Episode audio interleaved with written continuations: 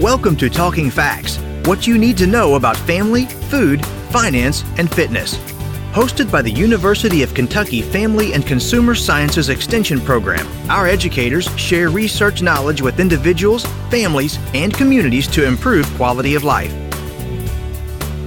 Hello, and welcome to Talking Facts. This is your host, Dr. Jennifer Hunter, Assistant Extension Director for Family Consumer Sciences at the University of Kentucky. Today, I'm pleased to have joining me Kelly May, our Senior Extension Associate for Family Finance and Resource Management. Welcome, Kelly. Thank you. So, Kelly, the weather outside is cold today as we were recording. And today's topic is planning ahead for a fun family vacation. And so you have me dreaming of warm weather and beaches and the ocean, but and it's planning ahead from a financial standpoint. And I think that that's reminders that, that we can all use because big purchases don't just happen. And typically, right. you know, a vacation mm-hmm. is outside of our typical budget and spending. And so it, it can qualify as a big purchase purchase. So I think it's I think it's good that we talk about ways to help folks put a vac- family vacation into their financial plan. What are those advantages of planning ahead? So, eh, planning ahead, the best thing about it is it gives you time to save up money and time to find better deals. And you know, I like to find oh, a good deal. Oh, and I love deal. a good deal too. So, no doubt um, about it. So, I am definitely thinking of my own family vacation as I work on this podcast and related materials. And you know, it's not, like you said, it's not something you can just put together. I don't like to put these kinds of things on my credit card and have them looming over me for months. So I'm, I'm a firm believer in saving up so that you can pay it off, hopefully before you even get there, or at least for the most part. Uh, so now is the time to plan ahead, especially if you're going to vacation in the summer when it can be a little more expensive um, and a little more crowded. And if you wait, you just won't have that time to set aside the money that you need. Right. And I and I think that those are all good tips because I would think for anyone a paid for trip is a much more enjoyable trip. That's right. um, you know, our kiddos are probably going to enjoy the trip regardless, but right. for the adults in the picture that if they know that this is something that they can easily forward within their within their budget, it it does allow them to to enjoy it more. What's that first step in planning? Setting a goal. You know, I like goal yes, setting. Yes. the first thing up is to have a discussion with everyone who might be going. And and especially the the more expensive trips are usually the ones that include more people, right? So you have more people to fit in a room or more rooms that you need to reserve, more food, more uh, travel to arrange. So the the more people who come, the more it might cost. And it's important to have those people on board with what you're picking. So uh, selecting a destination that everybody can agree with is important. Sometimes the destination picks itself and it's just figuring out right. how to afford it. The next thing is to choose dates that match schedules for work, school, and activities. And so that's why I, I'm talking about a summer vacation because I have kids and they have to be in school and, and my daughter cannot miss school. So we will have to fit it within that time frame and i realize it's a little more expensive. So for me planning ahead is important so that i can afford the trip without being stressed out. Right. There there is no doubt because you know, I have kiddos as well that when you're planning trips around spring break, fall break or summer mm-hmm. that you're always in in the peak travel time. I typically plan our vacations a year in advance. Some of that is just for what you said from from a calendar standpoint just to make certain that it's on everybody's calendars and that that's blocked out. Mm-hmm. But it does allow us plenty of time to figure out if we're flying, when to get the best airfare deal or to look for hotel deals and it, also gives us choice so that we're not that we don't right. get stuck paying more later because maybe all the reservations are last minute. Mm-hmm. Yeah, it can cost more sometimes. Well, and a tip for people who don't have kids is to avoid those times where the people right. who do have kids are going. So if you can avoid the spring and fall break times and think elementary and middle and high school as well as post secondary school. True, true. So, um, because they may have different spring and fall breaks. Um, and also, late summer is very popular for families. So, if you're able to avoid those windows, you may save quite a bit of money.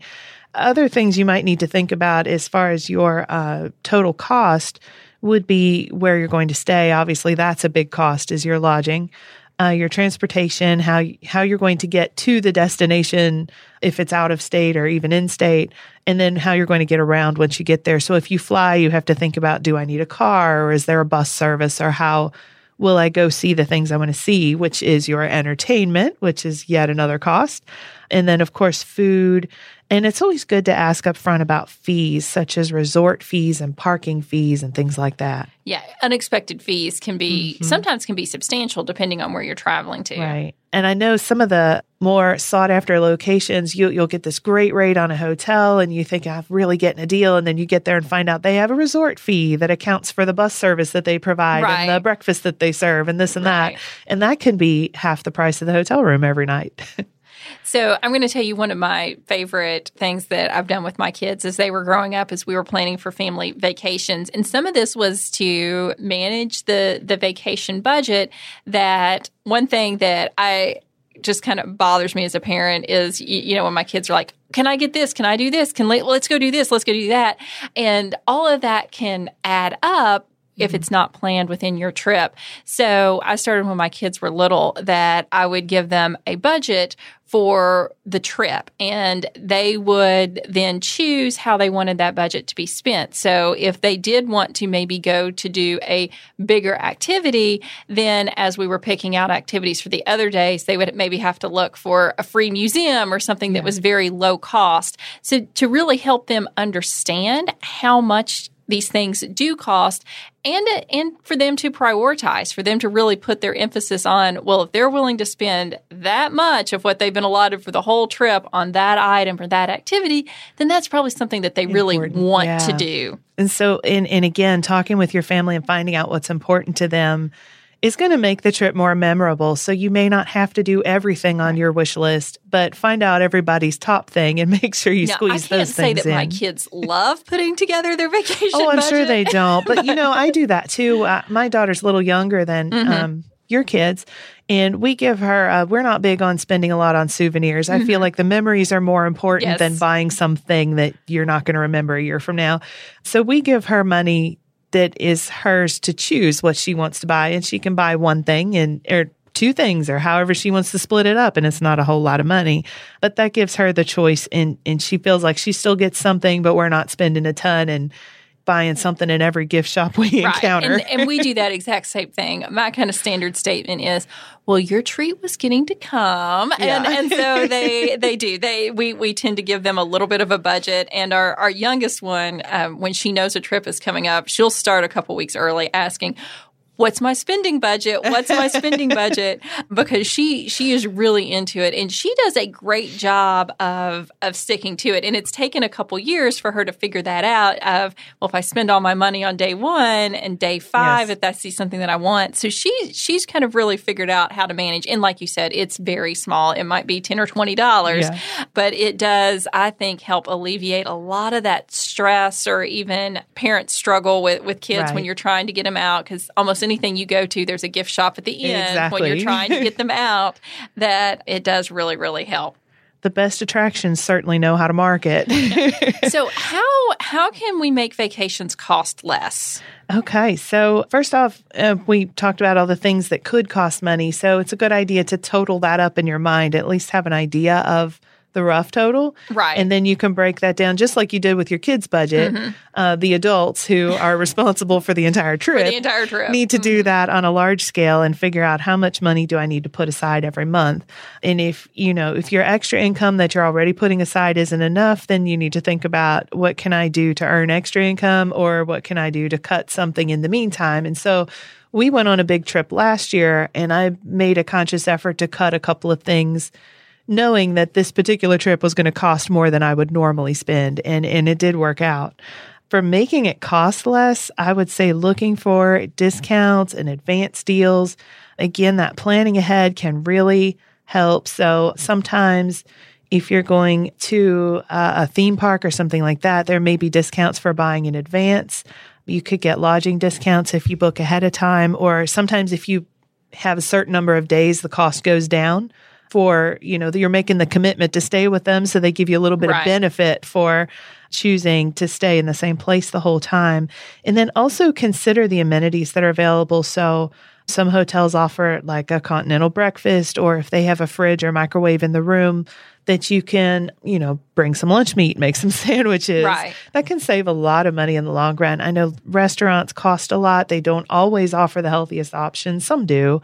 They can be very convenient. So I don't know that anybody needs to be really militant about this, but it's a great way to have some healthy food available, especially if you have a refrigerator in your room. You can have some fruits and vegetables True, on hand. True. Definitely good for snacking. Uh, if you're flying, book your airfare early for better rates. I know the closer you get, the more expensive it gets. And sometimes you can get a really good last minute deal, but I wouldn't count on that because especially a for a of family times- vacation. Yes, that- a lot of times the seats aren't available, and it's not good if you got a deal for one and you have four people going. Mhm, exactly. So, also consider the type of vacation. Think about what you hope to get out of it. And sometimes the most sought after destinations are the most expensive. So, you might be able to recreate a similar experience at a place that costs less. So, instead of going to the the big city and staying downtown, maybe stay on the outskirts and drive in to the attractions you want to see. Um, and you know, as long as it's safe, that's Right. obviously a consideration. But instead of the the mega attraction, maybe visit a smaller theme park so you get the the thrill of the rides and the entertainments that are there without the giant price tag. And maybe less crowds as well. Yes, that's true too. Um, so look for a similar experience at a lower price. I know one thing that I feel like we've been fairly successful with in planning family vacations is looking at off peak destinations. Mm-hmm. So, one of, and I think my kids would agree with this too, one of our favorite family vacations was we went out west, which normally would have been, I think, really expensive during the winter months and people could ski. We went during the summer months and, you know, there was not any crowds at all. The scenery was still beautiful. Obviously, we did different attractions than what you would have done if you'd been there during the winter months, but we we saved substantially and also we saw what we wanted to see because Right. we're not that kind of outdoorsy people. So um, we, we did what we wanted to do, but we did it at a much less expensive time. The restaurants weren't full. The you know the towns that we were in weren't weren't covered up with tourists. So kind of looking at those off peak times to go places too, I think is a great tip. Right. And don't feel like you have to do everything just because you go to a place that has all these things available. You know, pick and choose. Pick the ones that mean the most to you and your group. Look for activities that are free or less expensive. You mentioned a free museum or a, a park, or uh, there's a lot of beautiful things that you can see that don't cost a lot of money. Make a balance. You know, do the thing that's most important, even if it might be a little more costly, but then work in some of the things that won't cost you as much too. Excellent. Great tips, Kelly. And you have me excited on this very cold day for our next family vacation. I'm ready to make some reservations. exactly. Thank you. Thank you for listening to Talking Facts. We deliver programs focusing on nutrition and health, resource management, family development, and civic engagement. If you enjoyed today's podcast, have a question, or a show topic idea, leave a like and comment on Facebook at UKFCSEXT. Visit us online at fcs.uky.edu to learn more about the University of Kentucky Family and Consumer Sciences Extension Program, or contact your local extension agent for Family and Consumer Sciences. We build strong families. It starts with us.